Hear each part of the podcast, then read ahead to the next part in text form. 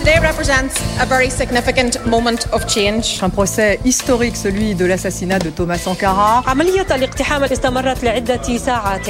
Hoy, como nunca, debemos hacer valer nuestras libertades. Esteri, il giro del mondo in 24 ore. Un saluto ai nostri ascoltatori e ascoltatrici di Radio Popolare e Popolare Network. Sommario della puntata. Sudan, prove di dialogo tra esercito e paramilitari in Arabia Saudita. La comunità internazionale spera di ottenere una tregua umanitaria per poter arrivare a un accordo di pace. Cile, nuovo monito per il presidente Boric, l'estrema destra stravince le elezioni per la nuova costituente, in esteri le ragioni della nuova disfatta delle sinistre. In Turchia la chiamano l'elezione del secolo. Dopo vent'anni di regno assoluto, domenica prossima il presidente Erdogan rischia grosso il fine settimana segnato da grandi comizi e da partecipazioni oceaniche. Gran Bretagna, il premier Sunak sotto accusa per gli arresti preventivi contro i repubblicani il giorno dell'incoronazione del Re Carlo, il racconto da Londra. La crisi climatica è un'emergenza umanitaria. La campagna dell'UNHCR per sensibilizzare l'opinione pubblica sugli effetti del riscaldamento globale sulla vita di rifugiati e sfollati.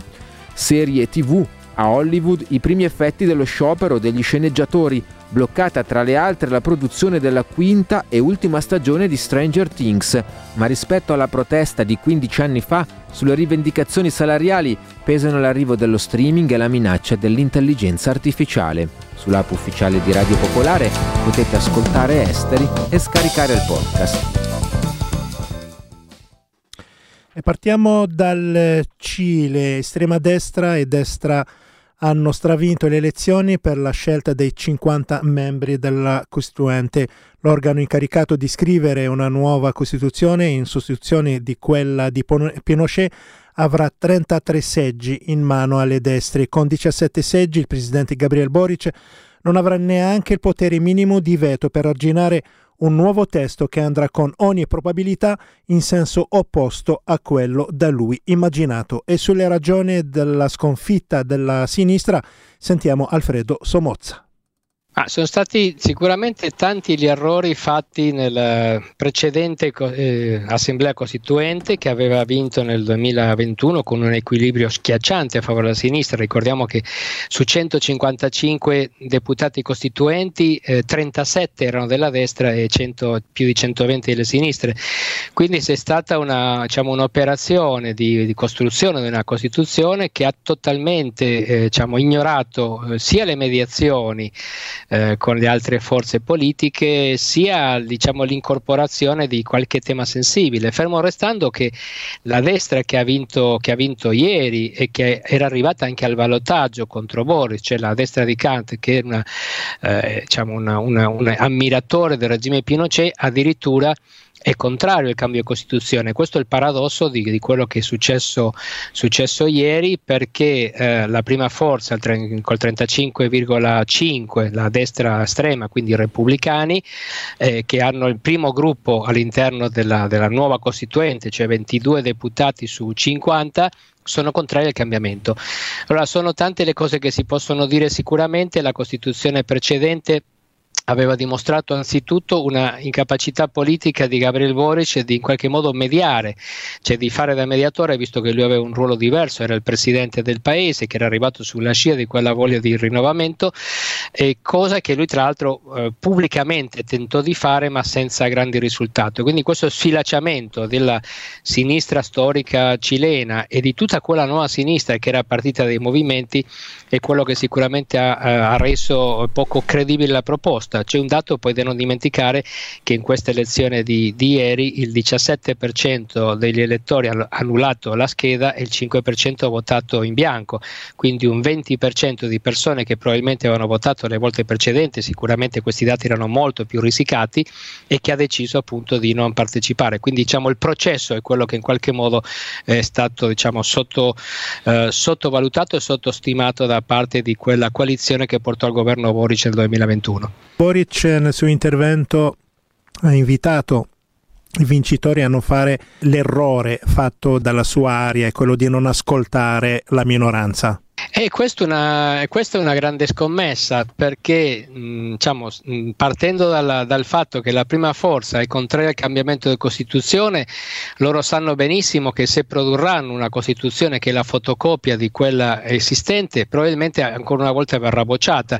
Quindi bisogna capire quanto la destra storica, che è uscita ridimensionata, perché la, la, la coalizione tra i partiti di destra storica hanno preso il 21% dei voti, che comunque non è poco, e hanno 11 rappresentanti nell'Assemblea Costituente, vediamo quanto loro effettivamente potranno chiamare a, a, diciamo, a moderazione il, il, capo del Partito Repubblicano che sono i più estremisti in questa situazione. Certamente quello che dice Boric è quello che non è successo la volta successiva, la volta precedente. Eh, il Cile, a differenza di altri paesi latinoamericani, però ha una capacità e una consistenza istituzionale molto diversa e quindi anche agli estremi opposti dal punto di vista politico, eh, generalmente finora non sono riuscito a trovare una mediazione. Potrebbe essere la volta buona, ovviamente la Costituzione che uscirà con questo equilibrio di forze sarà molto lontana da quella che abbiamo conosciuto un anno fa.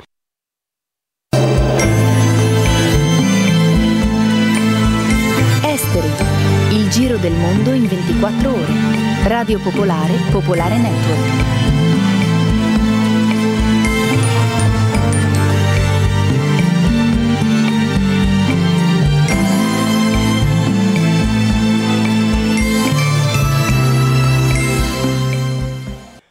Apriamo con il Sudan, il sottosegretario generale dell'ONU per gli affari umanitari Martin Griffith è arrivato nelle ultime ore a Jeddah, Porto Saudita sul Mar Rosso, per partecipare alla mediazione in corso per contenere la crisi nel paese africano. Gli scontri in Sudan hanno causato almeno 700 morti in tre settimane e hanno spinto circa 100.000 persone a fuggire dalle zone dei combattimenti. Sentiamo Emanuele Valenti. Sulla carta l'obiettivo dei negoziati in corso a Jeddah, in Arabia Saudita, è una breve tregua umanitaria che possa permettere l'evacuazione dei civili intrappolati dai combattimenti e l'arrivo di aiuti nelle zone più critiche. Entrambe le fazioni militari sudanesi hanno chiarito come questo non sia il momento di una trattativa politica, di veri negoziati di pace. Gli attori esterni, a partire da sauditi americani che hanno facilitato gli incontri di Jeddah, sperano invece che l'occasione porti, anche se non subito, a una trattativa che a un certo punto possa condurre definitivamente alla fine della guerra. Per questo hanno messo in campo le loro risorse finanziarie, i sauditi hanno promesso aiuti fino a 100 milioni di dollari, e diplomatiche. Washington ha mandato a Jeddah il consigliere per la sicurezza nazionale della Casa Bianca, Jack Sullivan. I negoziati sono cominciati sabato. L'unico resoconto ufficiale del Ministero degli Esteri saudita ha confermato come l'obiettivo rimanga una breve tregua per permettere appunto l'invio di aiuti umanitari. Sul campo, a partire dalla capitale Khartoum, gli scontri continuano. Esercito e paramilitari vogliono vincere militarmente. Lo indicherebbe la loro insistenza sulle postazioni nemiche. I paramilitari, per esempio, puntano ancora il palazzo presidenziale. La crisi ha fatto centinaia di morti e decine di migliaia di profughi. Diverse persone stanno ancora cercando, senza successo, di lasciare il paese. Nonostante le differenze e gli schieramenti, gli attori esterni concordano quasi tutti sul fatto che un prolungamento del conflitto non possa che avere conseguenze disastrose su una regione già molto instabile. Alcuni analisti sottolineano poi come questo sia il momento di fermare le armi, perché poi potrebbe essere troppo tardi. Sulla base di quello che è successo in passato, in altri momenti di scontri e combattimenti nella regione, per esempio in Darfur, vent'anni fa, oppure in Sud Sudan, poco dopo la sua indipendenza, dopo il 2011, la dinamica rischierebbe di coinvolgere altri gruppi e comunità e condurre in un vicolo cieco a una guerra civile tutti contro tutti. Nelle due delegazioni presenti a Jeddah, entrambe composte da tre persone, ci sarebbero profili non sempre inclini al dialogo. E in Arabia Saudita, oltretutto, mancano anche gli attori regionali come Egitto ed Emirati Arabi, gli unici che finora hanno mostrato di poter esercitare una certa influenza sulle due fazioni militari. Su due cose però i due generali, il capo dell'esercito, Al-Buran, e il leader delle forze di intervento rapido, Emeti, dovrebbero essere d'accordo. L'impunità per le loro azioni e il non ritorno a un governo civile. Questo li potrebbe portare a un qualche tipo di intesa, seppur fragile.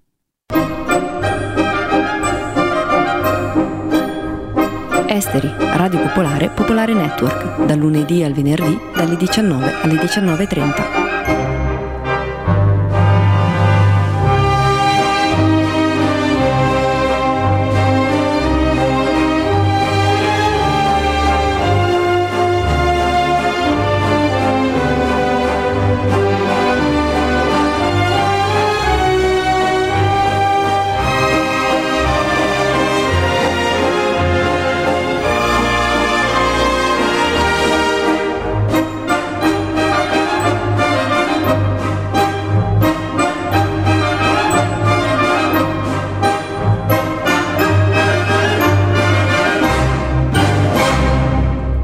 Andiamo in Turchia per parlare di quella che viene definita le elezioni del secolo, sono le elezioni generali di domenica eh, prossima e dopo vent'anni di regno assoluto il presidente Erdogan questa volta rischia davvero grosso. Sentiamo il servizio di Serena Tarabini.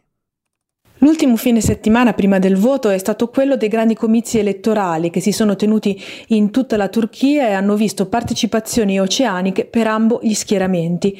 Nella città di Istanbul si è tenuto sia quello della coalizione di opposizione il sabato che quello di Erdogan il giorno dopo. Nell'area di quello che era il principale aeroporto della città, intitolato al fondatore della Repubblica Mustafa Kemal Atatürk e recentemente dismesso a favore di uno nuovo, pare si siano recate più di un milione e mezzo di persone. Vinceremo di sicuro, ha urlato il presidente uscente alla città di cui è stato sindaco e che lo ha lanciato sullo scenario politico internazionale, ma che è anche quella che lo ha tradito, passando come la capitale Ankara all'opposizione nelle amministrative del 2019. Il comizio dell'opposizione è stato meno mastodontico ma ugualmente impressionante. L'evento ha visto avvicendarsi a tutti i leader dei sei partiti che hanno deciso di mettersi insieme per scalzare Erdogan dal potere. Curioso vedere fra di loro anche un ex primo ministro e un ex ministro dell'economia dei precedenti governi di Erdogan che nel 2019 hanno lasciato il suo partito per fondare altre forze politiche e passare all'opposizione. Sul palco anche i sindaci di Ankara e Istanbul, compagni di partito ed eventuali futuri vicepresidenti del candidato scelto dalla coalizione per sfidare Erdogan, Kemal Kılıçdaroğlu, intervenuto per ultimo. Siete pronti per il cambiamento? Ha esordito il leader che dal 2010 è a capo della seconda forza politica politica del paese e che da alcuni anni è fautore di una filosofia politica, di una strategia comunicativa completamente nuove per il partito che nacque in contemporanea alla creazione della Repubblica. In questi mesi di campagna elettorale il presidente uscente e il suo principale sfidante hanno puntato su retoriche completamente opposte, aggressiva, identitaria e divisiva quella di Erdogan, che si rivolge all'elettorato più conservatore, facendo leva su sentimenti quali la paura e il risentimento, accusando l'opposizione di legami con organizzazioni terroristiche e di voler distruggere la famiglia e i valori religiosi inclusiva, pacata, unificante, quella di Kılıçdaroğlu, attenta alle minoranze, ispirata ai valori della giustizia, della libertà e della democrazia. Mentre Erdogan si fa riprendere accanto a caccia e elicotteri militari o mentre inaugura grandi infrastrutture, Kılıçdaroğlu manda messaggi dalla cucina della sua modesta casa. Se ai comizi di Erdogan si saluta con le quattro dita nel gesto islamico dell'Arabia, Kılıçdaroğlu alza le mani al cielo facendo il gesto del cuore e migliaia di giovani lo imitano. Un atteggiamento atteggiamento che contrasta fortemente con i gesti di violenza come il lancio di sassi contro il sindaco di Istanbul a un comizio a Kayseri, roccaforte di Erdogan, da cui è stato costretto a fuggire. Un evento che ha compattato ancora di più l'opposizione e i suoi sostenitori, ma nel contempo i sondaggi vedono Erdogan ridurre lo svantaggio. Quello di domenica prossima sarà un testo a testa serratissimo. Fare Radio Popolare Abbonati per sostenere l'informazione indipendente.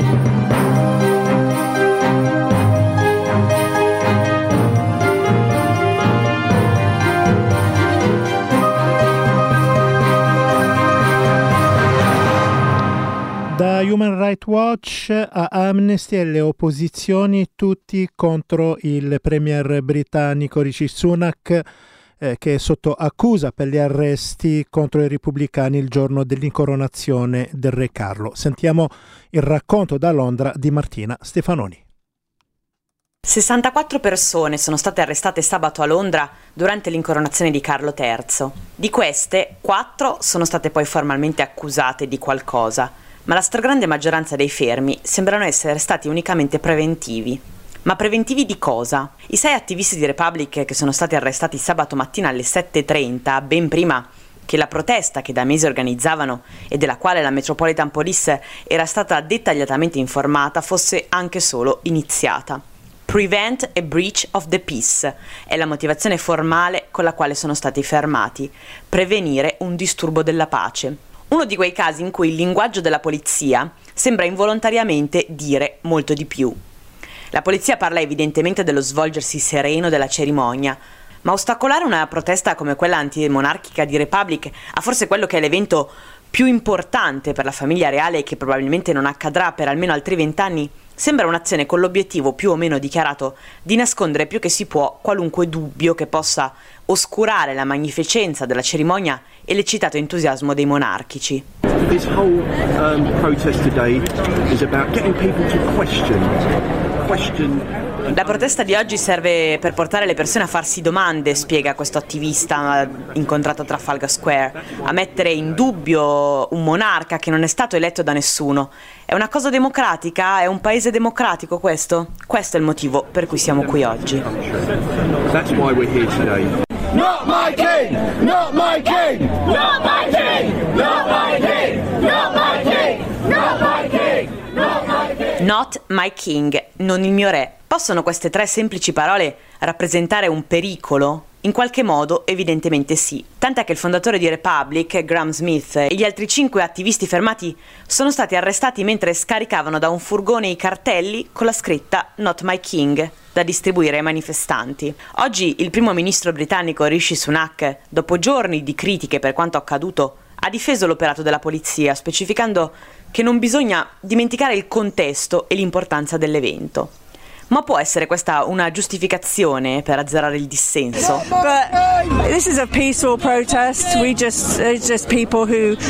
Siamo solo persone che vogliono fare le cose in modo un po' diverso nel nostro paese, spiega un'altra attivista. Siamo qui solo per far sentire il nostro messaggio in modo molto pacifico e il governo non fa una gran figura ad arrestare persone che protestano pacificamente. Quando gli attivisti di Republic sventano le loro bandiere, poi il resto della piazza protesta. Io capisco che nel paese ci siano ancora persone che supportano la monarchia. Rispetto la loro decisione e spero che loro possano rispettare la mia, continua l'attivista. Ma io penso che sia legata al passato. Il supporto alla monarchia si sta riducendo, soprattutto tra i più giovani, e penso che sia veramente il momento per noi di avere una conversazione tra adulti. È davvero questo che vogliamo per il nostro paese? Il punto per Republic è proprio questo, aprire una discussione. Tutte le persone con cui ho parlato a Trafalgar Square erano d'accordo su un punto. Se mai un cambiamento avverrà, sarà un processo lungo. Nessuno vuole una rivoluzione repentina o traumatica. A, a change would be sooner the better. Whether it will be in my lifetime, I doubt it. Charles will probably live for about another 10 or 15 years, I guess. Then... Prima avviene meglio è, ma dubito che io sarò ancora vivo per vederlo quando accadrà. Ma il punto è che questo nostro movimento pian piano porta sempre più consapevolezza pubblica e forse alla prossima incoronazione ancora più persone la penseranno come noi. Are beginning to increase uh, public awareness. Un altro aspetto che rende un cambiamento che potrebbe sembrare ovvio e naturale, come il passaggio tra monarchia e repubblica nel XXI secolo, così difficile, è anche legato ai media. Well, it's always um, been presented very positive overall down the decades, very positive in the media. But in recent decades, it has had some more uh, negative headlines, and I think as time goes on, A lungo i media hanno generalmente parlato solo in termini positivi della monarchia. e solo negli ultimi anni sono iniziati a uscire anche titoli più critici, spiega quest'altro attivista, ma pian piano la gente sta iniziando a vedere le persone reali che ci sono dietro la tenda, persone che per caso sono nate in quella famiglia ma non hanno nulla di speciale. La protesta di Republic è pacifica al punto tale che nessuno, nemmeno nei suoi sogni più profondi, si aspetta o pretende un cambiamento nel futuro prossimo, ma aprire la conversazione, come dicevamo, è lo scopo primario. Accettare qualcosa solo perché è sempre stato lì non fa bene alla società e non fa bene alla democrazia.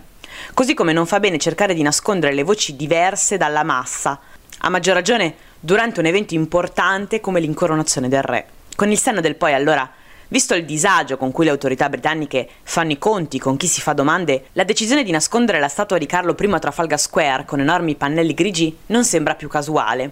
Carlo I venne decapitato dai repubblicani, che guidati da Oliver Cromwell a metà del 1600 diedero vita per la prima e ultima volta alla Repubblica d'Inghilterra. E sotto la sua statua si erano dati appuntamento gli attivisti di Republic.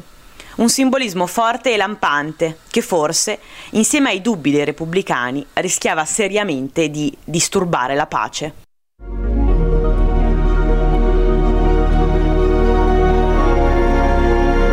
Il podcast di Esteri è sui siti di Radio Popolare e Popolare Network.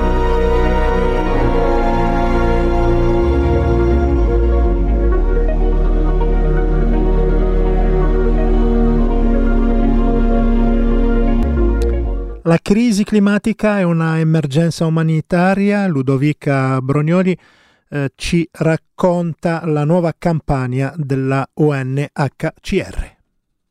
Inondazioni e siccità sempre più ricorrenti costringono decine di milioni di persone alla fuga e impoveriscono le risorse alimentari dei paesi. È quanto denunciato da ONU Rifugiati, secondo cui nel 2021 un record di quasi 200 milioni di persone si è trovata in condizioni di grave insicurezza alimentare. Le conseguenze distruttive per i raccolti sono visibili soprattutto nei paesi già predisposti alla siccità, come l'Afghanistan, lo Yemen, la Siria e la Repubblica Democratica del Congo. Spesso chi tenta di scappare alla guerra in queste aree è poi obbligato a fare i conti anche con l'impatto delle catastrofi climatiche, che forza nuove migrazioni. Il 70% dei rifugiati al mondo proviene infatti dai paesi maggiormente colpiti dalla siccità. Proprio per sensibilizzare l'opinione pubblica su questo tema, UNHCR Italia ha lanciato la campagna La crisi climatica è un'emergenza sanitaria. Abbiamo sentito Laura Lucci, responsabile del programma di raccolta fondi per UNHCR Italia. Noi vogliamo mettere l'accento sul fatto che la crisi climatica è già un'emergenza umanitaria perché il suo impatto è devastante su tutto il pianeta, ma a pagare il prezzo maggiore sono soprattutto le persone più vulnerabili, tra cui rifugiati e sfollati, che già vivono in situazioni di conflitto in paesi fragili e quindi di fatto il paradosso è che proprio i paesi e le comunità meno responsabili del riscaldamento globale siano già oggi i più colpiti. Quindi noi già negli ultimi dieci anni, proprio a causa di questi fenomeni meteorologici estremi, tempeste, siccità inondazioni, abbiamo iniziato a registrare un incremento del numero degli sfollati e dei rifugiati ogni anno, per cui parliamo di una media di 21,5 milioni di persone sfollate ogni anno già a causa di questa crisi climatica e eh, di cui 23,7 milioni soltanto nel 2021. Quali problemi problemi comporta la siccità e in quali paesi la situazione si presenta più critica? I problemi sono moltissimi, il maggiore è l'aumento dell'insicurezza alimentare ovviamente, no? perché eh, la siccità è, eh, ha un impatto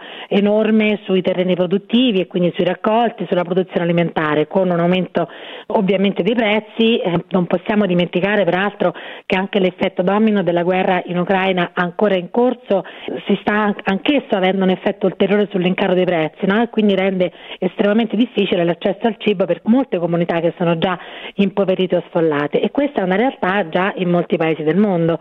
Quindi mi viene in mente l'Afghanistan, un paese che sappiamo bene già in che condizioni di difficoltà vive, perché le immagini della presa della, dei talebani eh, di, di, Kabul sono ancora piuttosto recenti, ma non, mh, non, non, ci rendiamo spesso conto e non parliamo del fatto che l'Afghanistan, oltre a vivere la situazione particolarmente complessa che vive rispetto all'approvazione dei diritti, no, la difficoltà per le donne, per i bambini, eccetera, è anche un paese che è seriamente colpito da una grave siccità per cui ci sono quasi 19 milioni di persone che vivono in una condizione di insicurezza alimentare. Per questo risulta fondamentale, secondo l'ONU Rifugiati, intensificare l'intervento per tutelare gli sfollati costretti a scappare a causa delle crisi ambientali.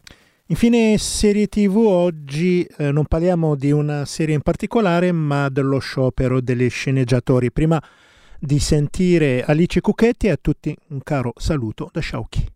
Sono passati 15 anni dalla fine dell'ultimo sciopero degli sceneggiatori hollywoodiani, ma soprattutto chi già all'epoca seguiva le serie televisive se ne ricorda bene. Per 100 giorni, tra il 2007 e il 2008, gli scrittori posarono le penne e chiusero i laptop, fermando la lavorazione di gran parte delle serie tv e anche di molti film. È per questo che a scorrere gli elenchi degli episodi si scopre che le serie in onda nel 2008 hanno stagioni molto più brevi e delle novità che erano in preparazione in quei mesi non sapremo mai mai nulla perché furono direttamente cancellate. E ora la storia si ripete. Dal 2 maggio la WGA, la Writers Guild of America, il sindacato che raccoglie oltre 10.000 autori, è in sciopero. Uno sciopero votato e sostenuto dal 97% dei suoi membri. Negli Stati Uniti si sono già fermati tutti i late show, cioè i talk della seconda serata, che alternano monologhi dei presentatori e interviste con ospiti, e anche il Saturday Night Live, e iniziano ad arrivare le prime notizie dai set di serie in lavorazione. Le attese seconde stagioni di House of the Dragon e Il Signore degli Anelli e gli Anelli del Potere, per esempio, hanno deciso di proseguire le riprese anche senza la presenza degli showrunner, comunicando che la scrittura dei copioni era già in fase sufficientemente avanzata da poter fare a meno di ulteriori ritocchi. La quinta e ultima stagione di Stranger Things, invece, ha bloccato la produzione appena cominciata e lo stesso vale per altri show molto apprezzati negli ultimi tempi come la sitcom Abbott Elementary, l'antologica American Horror Story, l'appassionante Yellow Jackets. Ma rispetto al famoso sciopero del 2007-2008, il panorama dell'industria cine-televisiva è profondamente cambiato ed è proprio questa la ragione per cui gli sceneggiatori stanno incrociando le braccia e il motivo per cui l'esito della mobilitazione è del tutto incerto. L'arrivo delle piattaforme streaming e le mega fusioni tra corporation dell'intrattenimento hanno contemporaneamente moltiplicato in modo esponenziale la quantità di serie scritte e prodotte e reso più precario, meno a lungo termine e meno pagato il lavoro degli sceneggiatori. Le stagioni televisive sono ormai di media molto più brevi, sugli 8 o 10 episodi, rispetto allo standard di un tempo che vedeva 22 episodi ad annata e meno puntate da scrivere significa meno stipendio. È sempre più diffusa la pratica delle mini room, cioè stanze degli sceneggiatori più piccole, con meno lavoratori e meno tutele. Inoltre si sono enormemente ridotti i residual, cioè le compensazioni monetarie che gli autori ricevevano successivamente alla prima messa in onda delle puntate da loro scritte, grazie alle repliche alle uscite in home video e alle distribuzioni estere. Era su quelle che si basava principalmente la sopravvivenza degli sceneggiatori tra un impiego e l'altro, ma ora la maggior parte delle serie vanno direttamente in streaming, che dà residual ridottissimi. Una sceneggiatrice ha scritto su Twitter di aver ricevuto 12.000 dollari di residual dalla sua prima serie scritta per un network tradizionale e solo 4 dollari dal suo primo show scritto per lo streaming. È stato calcolato che, aggiustando i dati all'inflazione, il compenso medio di uno sceneggiatore televisivo televisivo è diminuito del 23% negli ultimi anni e tutto questo mentre gli introiti dei dirigenti delle grandi conglomerate streaming, quotate in borsa e sempre più vicine alle dinamiche dei giganti finanziari, si innalzavano a cifre esorbitanti. Su tutto poi aleggia la paura delle intelligenze artificiali. In un panorama già dominato dai diktat degli algoritmi è già stata ventilata la possibilità di sostituire gli scrittori con programmi informatici tipo ChatGPT.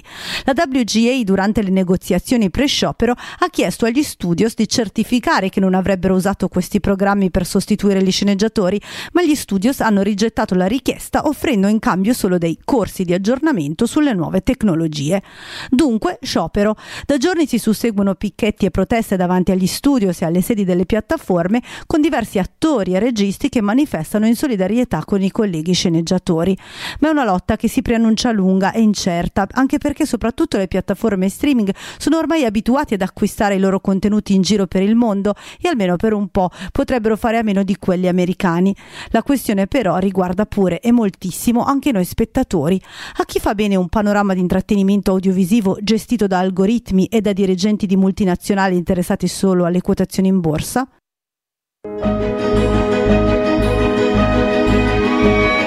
Avete ascoltato Esteri, un magazine di Radio Popolare.